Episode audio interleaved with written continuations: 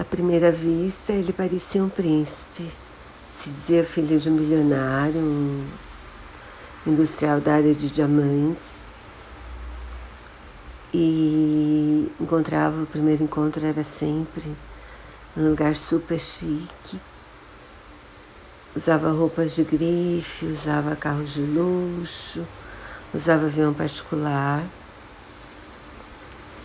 E o filme conta a vida, uma parte da vida dele durante o envolvimento com três mulheres.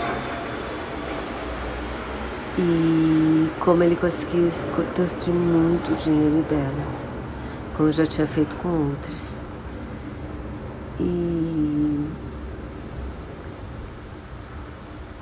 eles se encontraram pela primeira vez pelo Tinder. O Tinder diz que agora ele não é mais. Não tem mais perfil lá. O filme me deixou passada, assim, sabe? certamente é um psicopata e espero mesmo que o filme tenha servido para deixar a carinha dele marcada em, pelo mundo inteiro para ele nunca mais conseguir ganhar dinheiro com isso.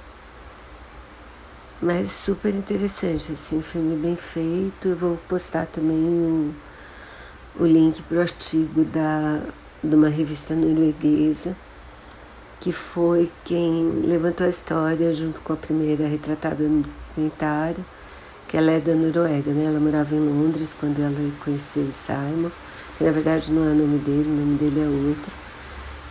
E aí ela resolve, quando ela descobre finalmente que foi enganada extorquida, ela resolve fazer uma denúncia e essa revista faz uma matéria super detalhada Através dessa matéria, a terceira retratada do filme descobre também, aliás, duas do filme descobrem que foram enganadas através dessa, dessa revista. Assim.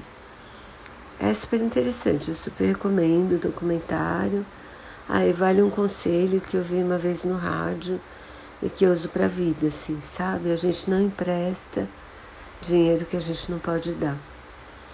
Eu acho que isso é um conselho, uma dica bem preciosa.